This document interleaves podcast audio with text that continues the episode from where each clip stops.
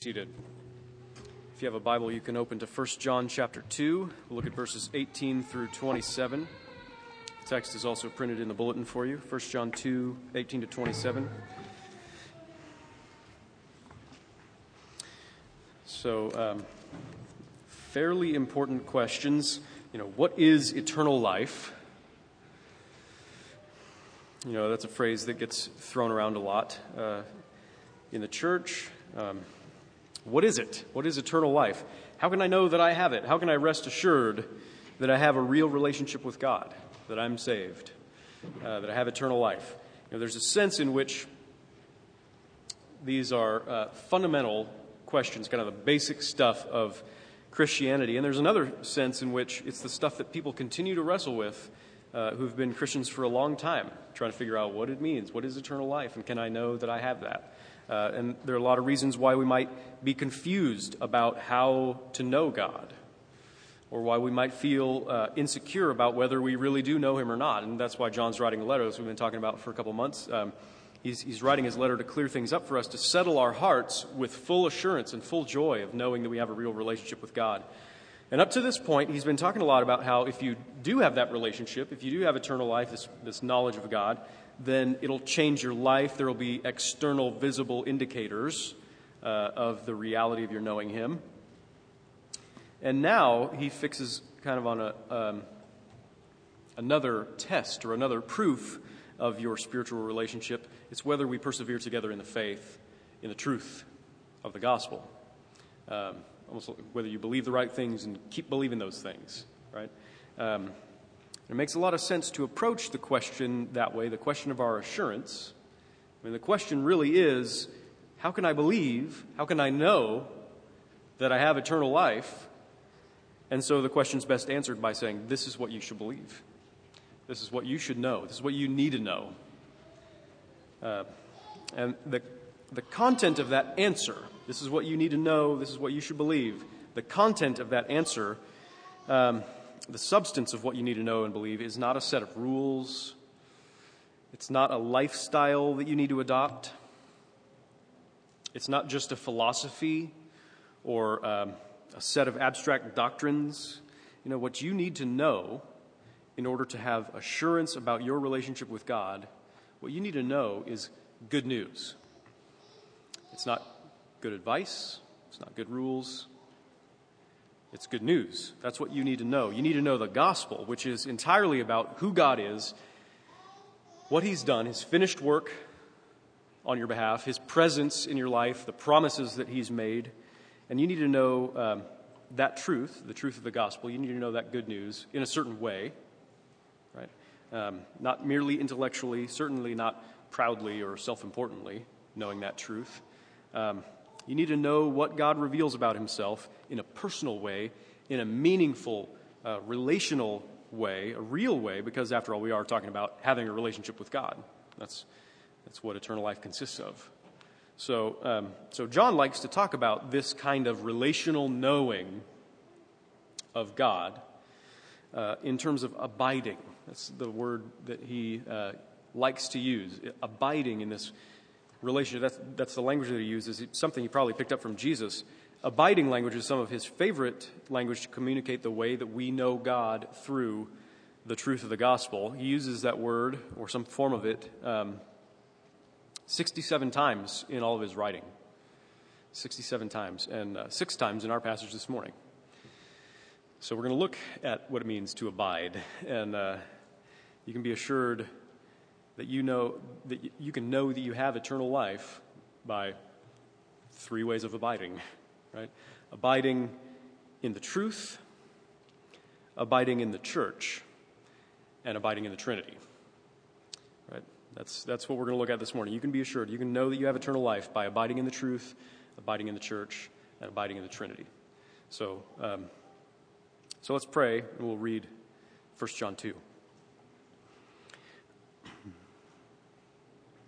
Father, we pray for your help as we consider your word. This is um, very important material that uh, we need to understand, and, and beyond simply understanding it, merely understanding it, we need it to make an impact in our hearts. And so we need your Holy Spirit for that. We need his help in illuminating our minds, being, uh, making us able to understand your word and to be changed by it into the likeness of your Son. We pray this in Jesus' name. Amen. Children, it is the last hour, and as you have heard that Antichrist is coming, so now many Antichrists have come. Therefore we know that it is the last hour. They went out from us, but they were not of us. For if they had been of us, they would have continued with us. But they went out, that it might become plain that they all are not of us. But you have been anointed by the Holy One, and you all have knowledge. I write to you not because you do not know the truth, but because you know it, and because no lie is of the truth.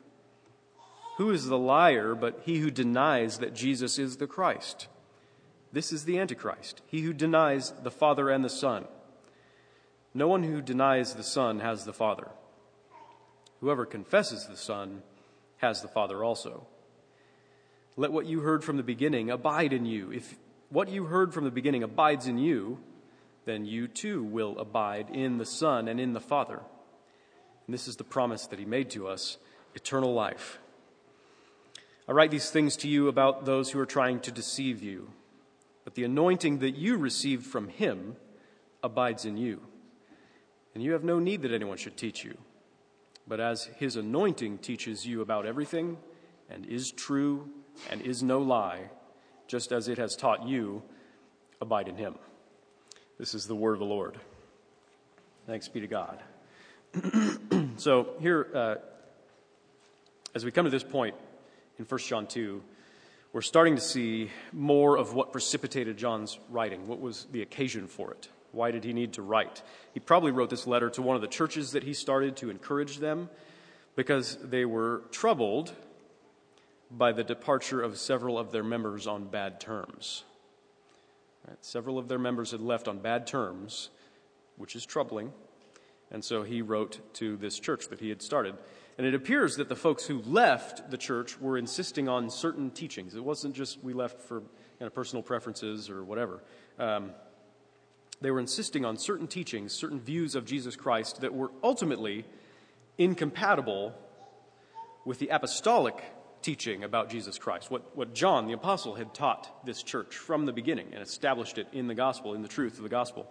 So this is probably outside of our regular experience in church, but try to put yourself in their shoes for just a minute, which of course um, is the best way to read the Bible, is to uh, imagine yourself in the shoes of the original audience, uh, to try to put yourself in their shoes in order to figure out its significance for them first, and then there's significance for yourself that you can draw from that.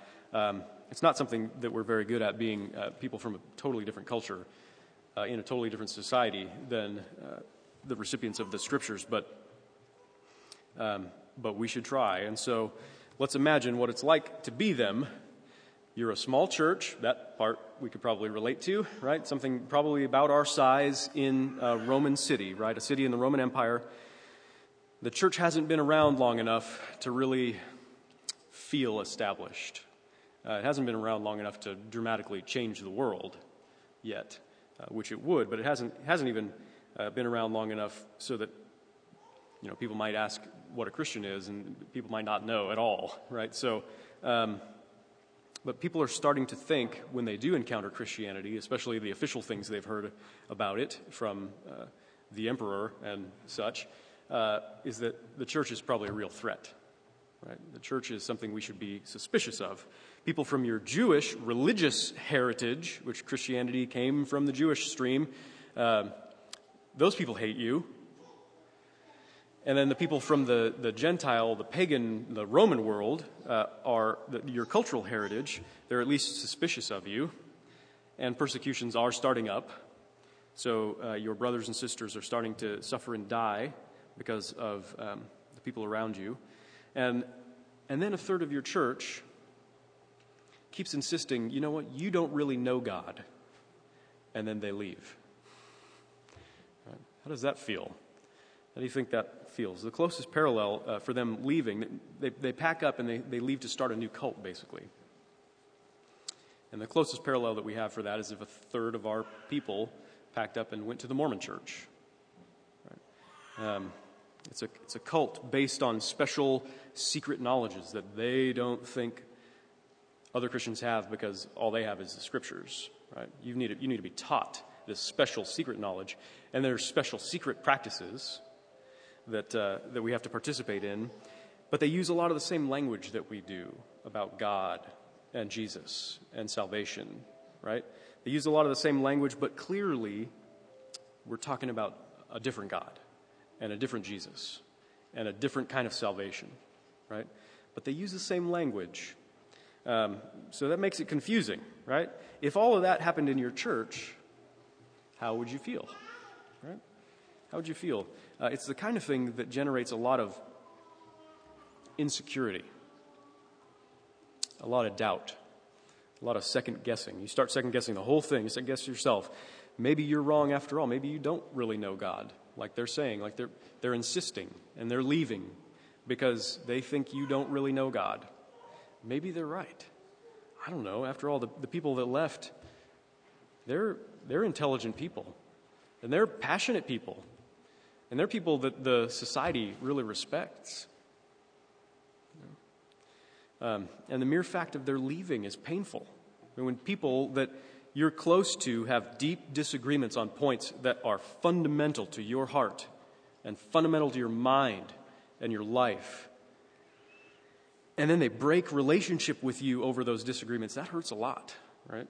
Uh, and it causes you to question, every, question everything that you thought you knew.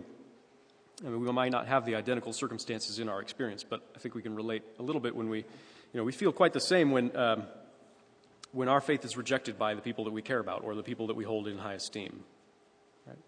When they reject our Christianity, whether it's Christianity in general that they're rejecting or our faith personally that they're rejecting. Uh, you know, when you look at a brilliant scientist who laughs at Christianity and spends all of his time trying to dismantle the, the notion of, of a Christian God, but he's a brilliant scientist, right? Or when your family members refuse, absolutely refuse ever to talk about Jesus with you. Right? Um, that shakes you pretty deeply.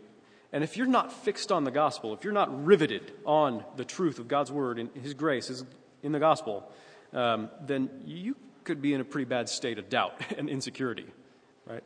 Um, the congregation John was writing to was feeling that, that kind of insecurity from the painful departure of these antichrists, is what John calls them. So Antichrist, it just means it's an opponent of Christ, someone who is against Christ, right?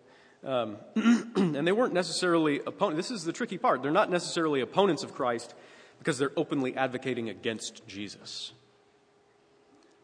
right? They're not saying, down with Jesus. We hate Jesus. Jesus is not real or whatever. They're That's not the kind of antichrist they are. They're antichrists because their teachings about Jesus that they were insisting on, they were just wrong. They were distorted. They either emphasized his divinity to the exclusion of his true humanity, or they emphasized his humanity to the denial of his true divinity. Right? Um, and historically, there have been a lot of spin-offs of Christianity where people teach things like this, and they are labeled heterodox, not orthodox, uh, heterodox, they're heresies, right? And these are the antichrists. These people start off in the church, right? And they they still profess faith in Christ in some way. Right? So it can be confusing, at least. And John here, when he's addressing this, he's, um, he's trying to help the people in the church through this kind of an encounter. Um He doesn't say to the church, hey, everybody start freaking out. There's antichrists here. It's the end of the world, right? He uses some of that language, but that's not the attitude. That's not, that's not the tone that's conveyed. It's like you need to be afraid, right, because of the antichrists among us. He reassures them that even this schism, as painful and distressing as it is, is actually part of God's plan, and it's really no big surprise. It's really no big surprise. Um, he says in the first two verses of our passage, children, it is the last hour. And as you've heard that Antichrist is coming, so now many Antichrists have come. Therefore, we know that it is the last hour. They went out from us, but they were not of us. For if they had been of us, they would have continued with us. But they went out that it might become plain that they all are not of us. All right. So John says some pretty interesting things here about the last hour. And I'm sure you're all dying to know more about the Antichrist.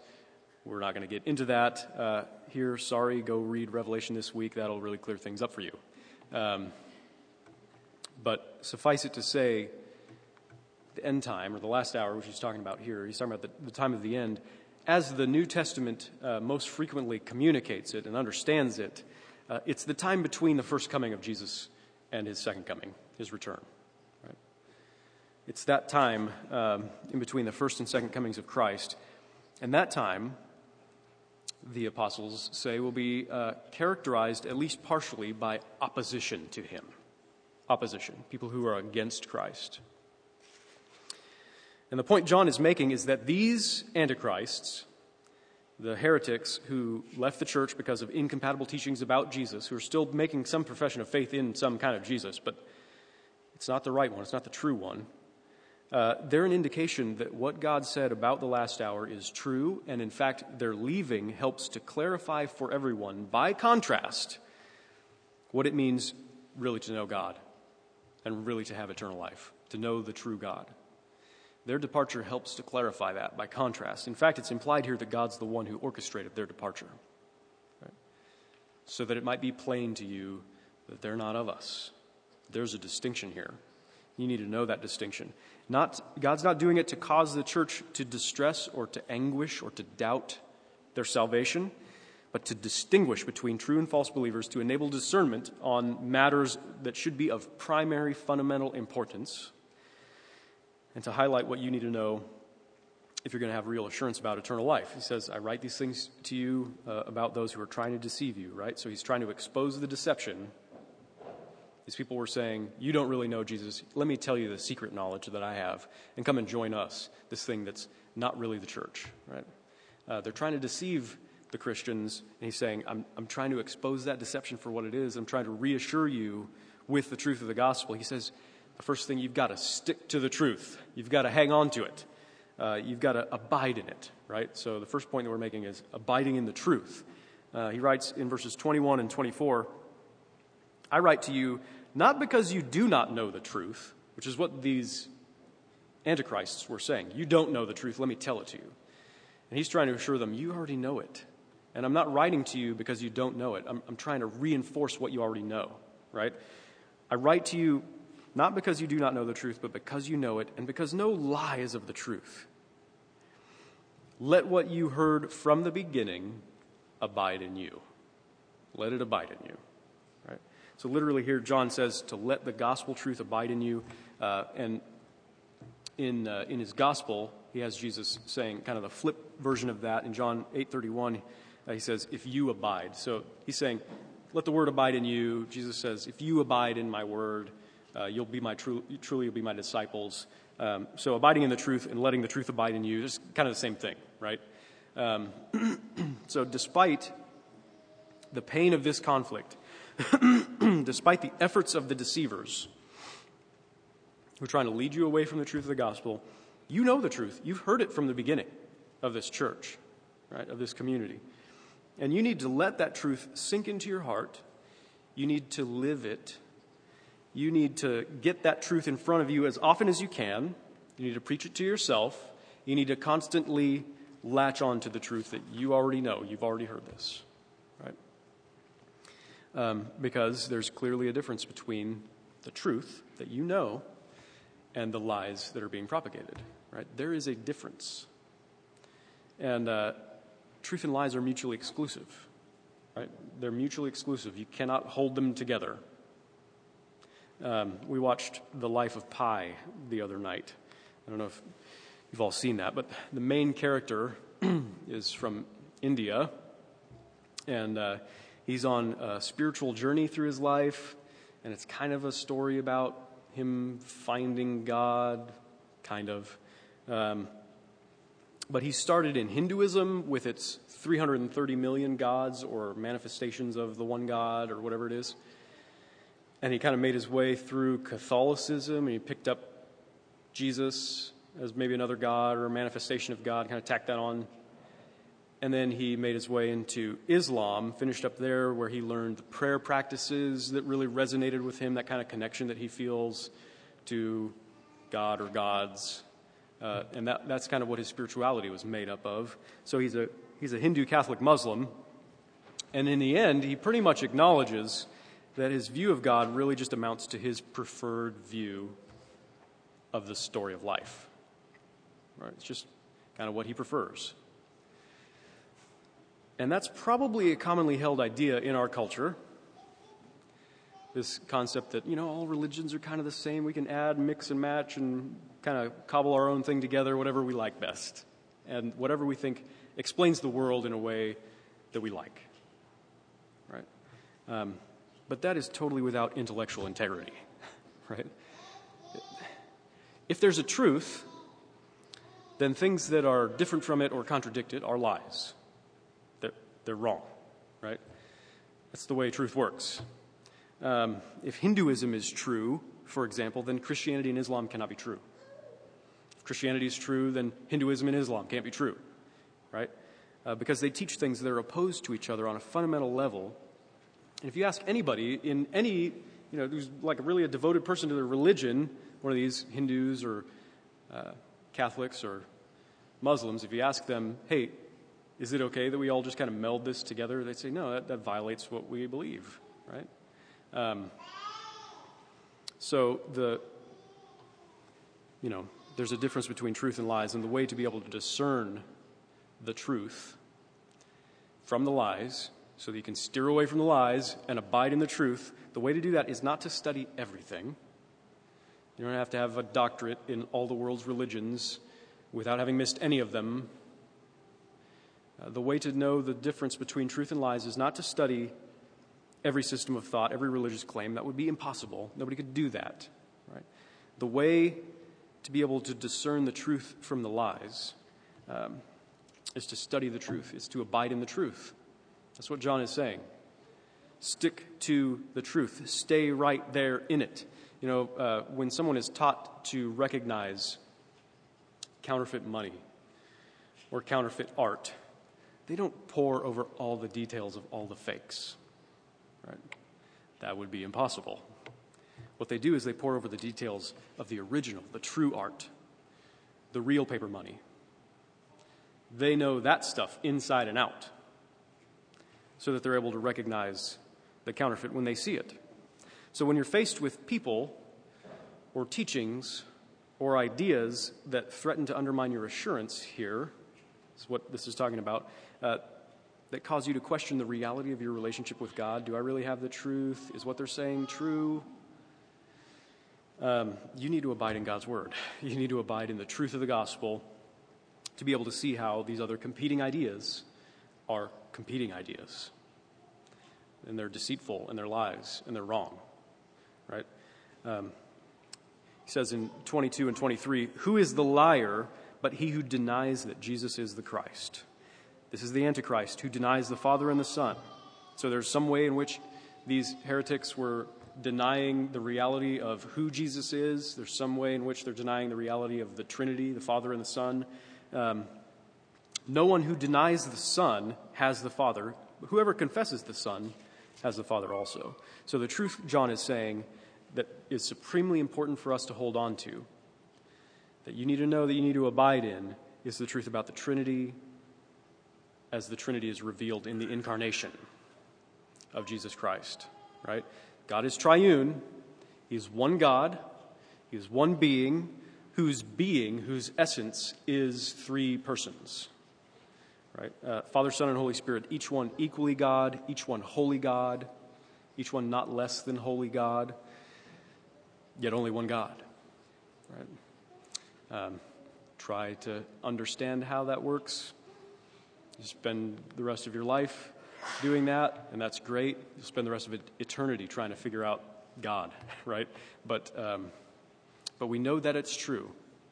We might not know how it's true. We know that it's true, that God is triune. We know it from God's word, which we take on its own authority. We take God's word on its own authority. So um, just a side note, you know, one might say it's illegitimate to do that, to appeal to something as its own authority. Uh, they might say that that um, is circular, to take God at his word, because God said we should take him at his word. He said that in his word, right? Um, but when you're talking about ultimate authority, it's always going to be circular reasoning. It's always going to be a circular argument to appeal to its own authority. Otherwise, if we're trying to say we believe God's word because of this authority over here that really tells us that God's word is true, uh, then you've just made that thing the ultimate authority. And um, so, and then God's word would no longer be ultimate, but would de- depend on another authority. So um, anyone who makes a claim, an appeal to ultimate authority, ultimately that, that claim has to be a circular thing if it's truly ultimate. Side note over. In God's word, in the Old Testament, in the Old Testament, everywhere it's made clear that there's only one God. Anything else that pretends to be a God, anything else we've imagined, uh, set up as a God, carved out of a piece of wood and set that up or whatever, uh, it's not a God. There's only one God, and we know something of what he's like. He is a God, gracious and merciful, right? He's at the same time righteous and just. He is holy. He's completely unlike his creation. He's a creator who is distinct from his creation, and yet he is close and intimate and involved with his creation. He created all things. He's the Redeemer. He's the Savior of his people, right? These are things that we know for sure about the one God that we see clearly over and over again in the Old Testament. And then in the New Testament, we see this one God clearly in three persons. Not three gods, three persons in one God, because we know he's one God. Uh, we see him clearly in three persons. First and most dramatically, we see this in the baptism of Jesus Christ, right? The beginning of the Gospels record the baptism of Jesus. Jesus is the Son of God. We've got the Father, Son, and Holy Spirit. So he's the second person of the Trinity. He's the Son of God, came into the world, also became a man, and he's being baptized. And his Father, who is God, is proclaiming him beloved, and he's being baptized and anointed with the, the third person of the Trinity, the Spirit of God, right? So the three persons of the one God simultaneously present in audible, visible, even tangible ways, right? One God, three persons. So God is triune, and we see that, we see it because God has revealed himself to us in the second person of the Trinity, because the second person, the Son of God, came into the world, came in the flesh, was incarnated. That's what that means. Incarnated uh, means enfleshed. He became a human, right? So he didn't cease to be God. He's always been God, and he always will be God, fully. But at his conception by the Spirit in Mary's womb, he added a new created human nature to himself and was born and was named Jesus. And now, he, from now on, uh, from then on, he will remain God and man together in the same person uh, forever. And so we see God's triune nature. We see the fact that there is one God in three persons because he revealed the truth about himself when the Son became a human.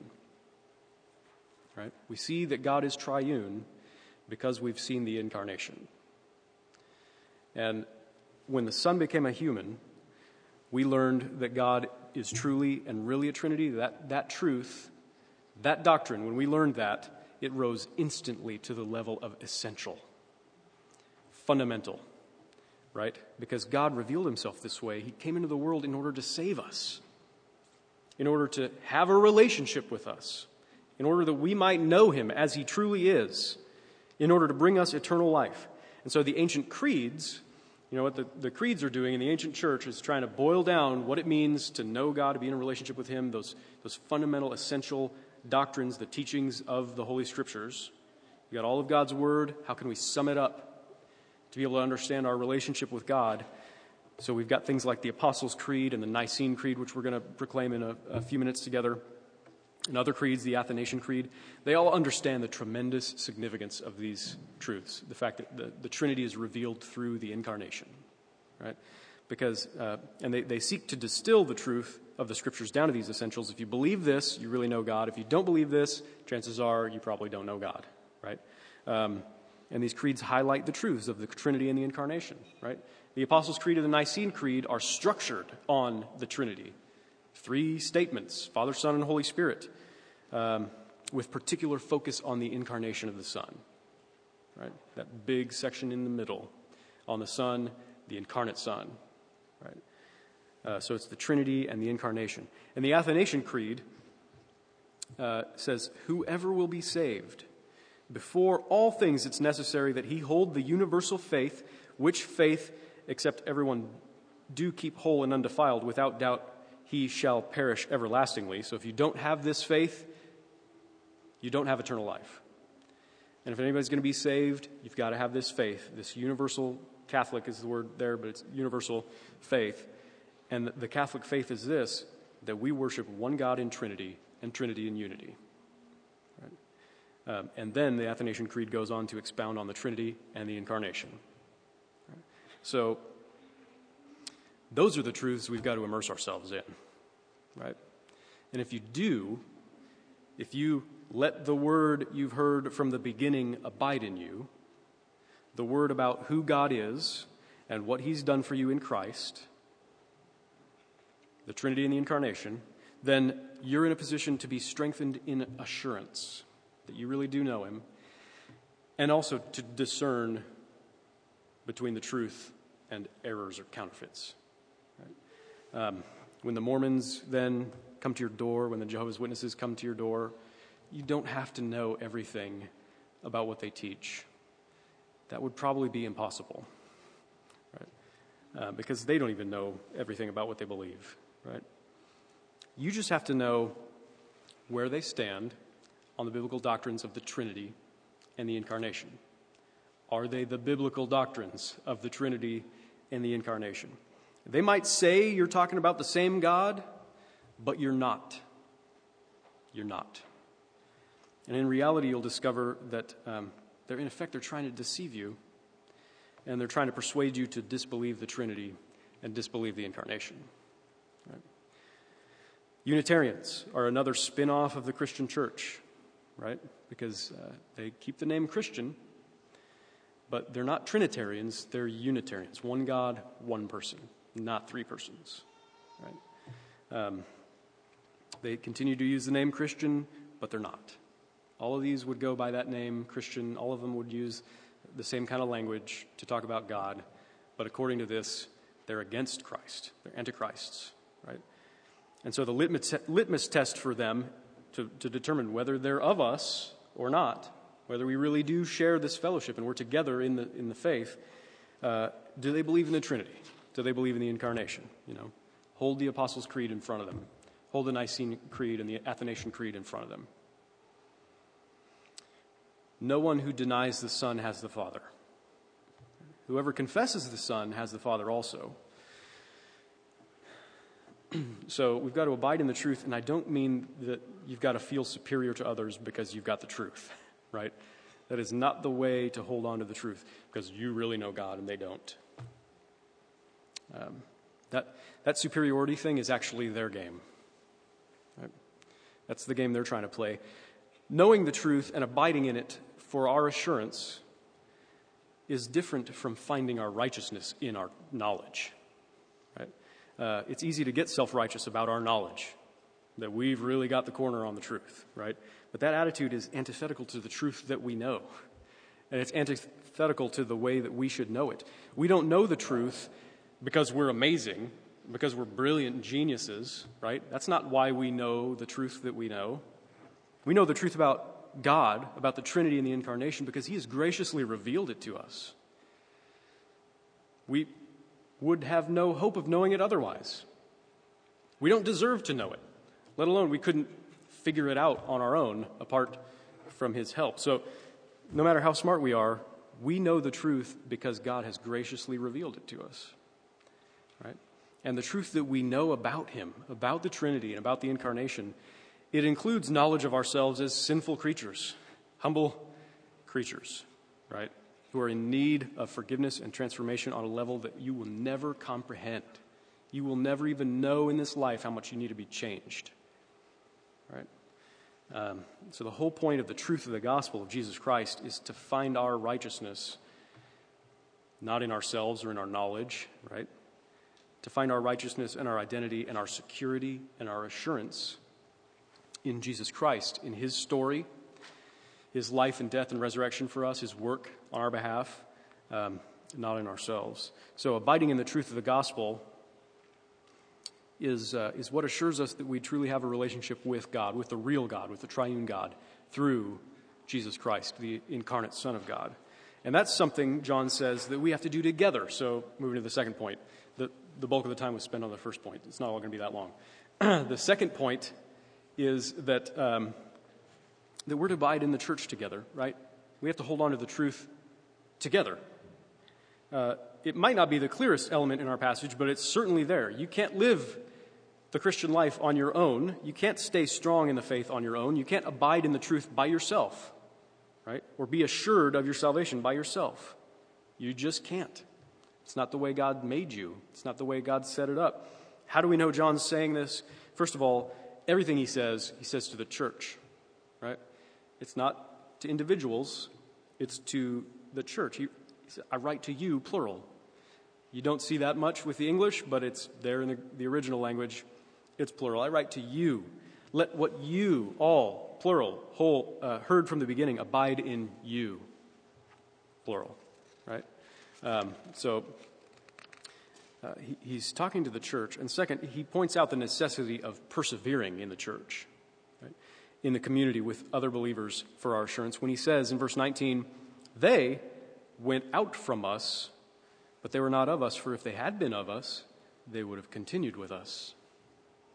They would have continued with us. If someone is truly in a relationship with God, they will be in a relationship with God's people. Um, and they will continue with the church. And that word translated continue should have been translated abide, right? Because that's the same word. Um, if they had been of us, they would have abided with us. So you've got to make your home in the church. Abiding, you know, you've got to, that's, that's the language that's being used. You've got to make it your home. You've got to dwell in it. You've got to abide with God's people as we seek together to abide and remain and continue in God, in his truth, right? You need the support of the community of faith. Uh, in the Bible, there's no such thing as a Christian who doesn't go to church. You need that support. He set it up for us all to be together. Um, he's given us each various types of gifts to build one another up. But we need each other, right? You need the support of the church. And we need more than just friends. We need more than just fellowship. We need, like, purposeful fellowship. We need discipleship, right? Uh, we need um, each other to rivet our attention on the Trinity and Jesus Christ, to rivet our attention on the gospel. We need each other to do that, to train each other how to do that better, right? Um, We need mutual encouragement in the faith to hear wiser thoughts than ours, uh, to hear different perspectives than ours. We need to be in relationships where we help each other grow spiritually. We need to hear the gospel proclaimed regularly and rightly. Um, because left to ourselves, the truth of God is so foreign to us that we won't stick to it. We won't abide in it. We won't continue in it.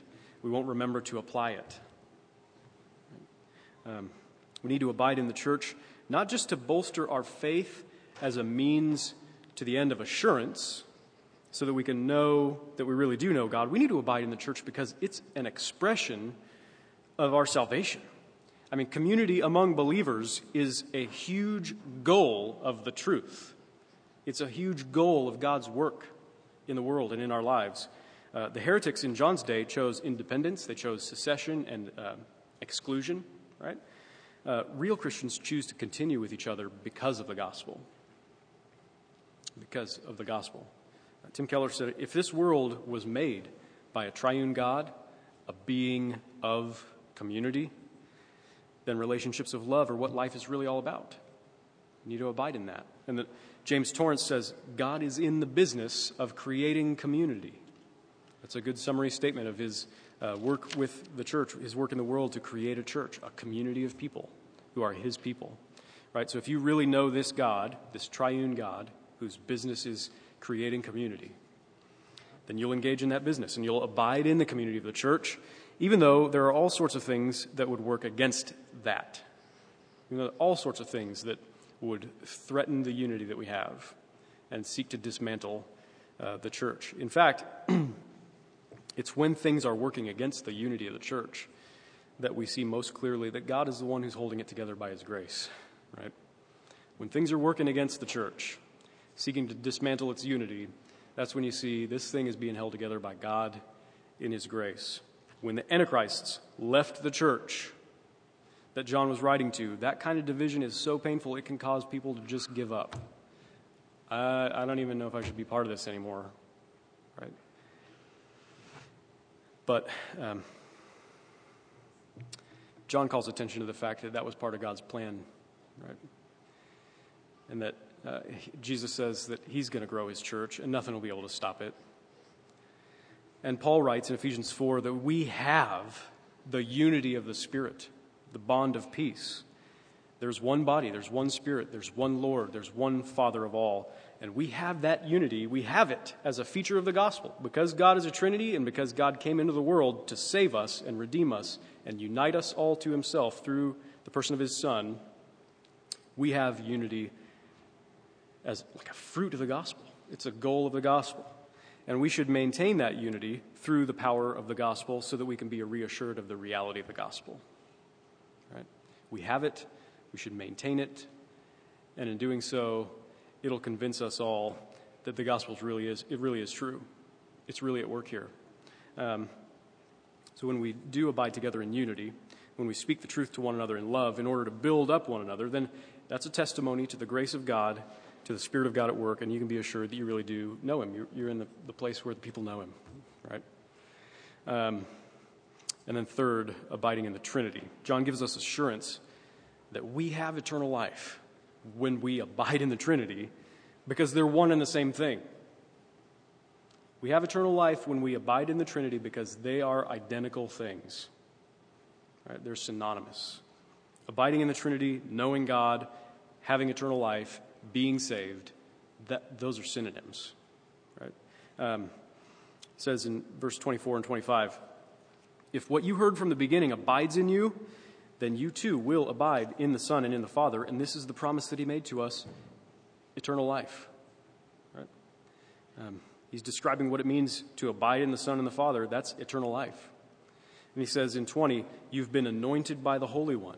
And in twenty-seven, the anointing that you received from him, the Holy One is Jesus, it abides in you. And you have no need that anyone should teach you, like these deceivers are saying, you, you don't really have the truth. I've got to instruct you. You don't need that because his anointing teaches you. His anointing, Jesus anoints you with the Spirit, right? And the Spirit teaches you about everything, and the Spirit is true, is no lie, just as it has taught you, abide in him. Abide in Christ. So the anointing, it's the Spirit of God, it's the love of God poured into our hearts. He's the presence of God with us. He's the presence of God in us. He's the blessing of God given to us. And Jesus is the Holy One because of his anointing with the Spirit, right? And he has anointed us with the same Spirit. It's the Spirit that he received from his Father at his baptism. We read about the, the prophecy of this that took place several hundred years before it happened in Isaiah. In the Old Testament reading, Dave read Isaiah sixty-one, where he said, the Spirit of the Lord is upon me. Right? The Spirit of the Lord God, the Lord Yahweh, is upon me because Yahweh anointed me. The Spirit's upon me because God anointed me. And one of the results is that is, is to grant the oil of gladness to others. Right? Um, And uh, that's that's a phrase you see in Psalm forty-five, which we read in our prayer earlier this morning, and uh, Hebrews one nine, where it says, God has anointed you, talking about Jesus, with the oil of gladness beyond your companions. The oil of gladness is the Spirit, the Spirit of delight, the Spirit of love, the Spirit of God, right? Um, and Jesus has been anointed with that Spirit in order to anoint you with that Spirit, in order to anoint you with that oil of gladness. So when we abide in the truth together, we abide in the Father, Son, and Spirit, and that is the essence of what eternal life is. Right? That is what eternal life is. In the Scripture, eternal life isn't life that doesn't stop, life of a limitless quantity or duration, right? In the Scripture, that's not what eternal life is. It's life of a certain quality. And the quality, the nature of this life is knowing God, the Trinity, through the incarnate Son. Right? Uh, Jesus says that in John seventeen. This is eternal life. And that's kind of what John's talking about here in uh, First John two. But he says, this is eternal life, that they know you, the only true God, and Jesus Christ, whom you've sent. Knowing the Trinity through the incarnate Son is eternal life. That's the substance of eternal life. That's the goal of our salvation. It's what you're saved for. It's intimate, knowing uh, relationship of, with God, right? There's, this is no mere intellectual religion. It's no mere moral religion. This is personal, relational, spiritual religion, as in religion of the Spirit, right? Uh, so... If you have that, if you abide in the Trinity, then you have eternal life, because that's what that is, right? Um, and I'm telling you, if you trust the gospel of Jesus Christ, you have it. Right? That's what John is saying. You have that. You abide in the Son, and the Spirit abides in you. If you abide in the Word, you abide in the Son and in the Father, right? You've got this relationship with God. You're anointed with the same Spirit that the Father gave to his Son when he said, you're my beloved Son. With you I'm well pleased. So if you've put your faith in Jesus Christ, you have his Spirit, which means you enjoy the relationships of the Trinity as if you were a member of the Trinity. As if you were a member of the Holy Trinity, because you have the Spirit the same way that the Son has the Spirit, right? Because the Father has given it to you.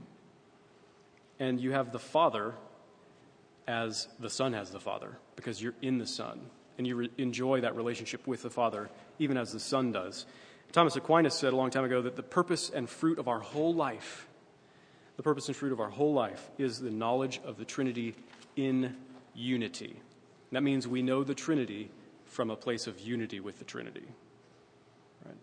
We know the Trinity from the inside, as even as one of the members of the Trinity, because we're in the Son, by God's grace. So if you're a Christian, if you believe along with us that God is triune and that Jesus is his Son, Jesus is the Christ, the Son of God come in the flesh, then you are, as uh, as Fred Sanders says in his book, The Deep Things of God, you are already immersed in the reality of the Trinity.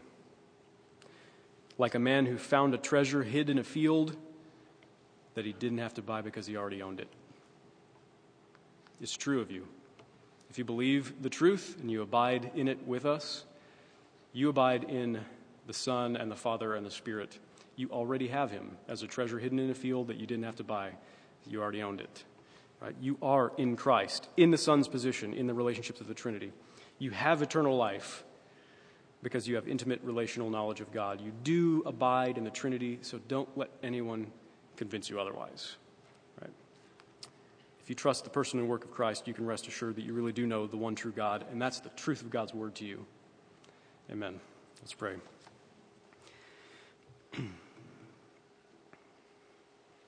Father, we pray that you would fix our eyes on your Son, Jesus Christ, in such a way that we would be encouraged and strengthened in our faith, that we would have the full assurance of faith that because you are who you are, Father, Son, and Holy Spirit, and because you have come in the person of your Son to do the things that you have done for us once and for all, restoring us to relationship with you, because of these truths, the truths of the good news, we can know with full assurance that we have a relationship with you, and that is eternal life.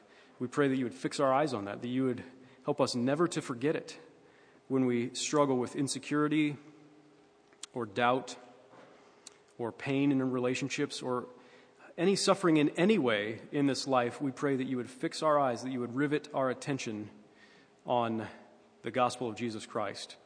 We pray this in his name. Amen.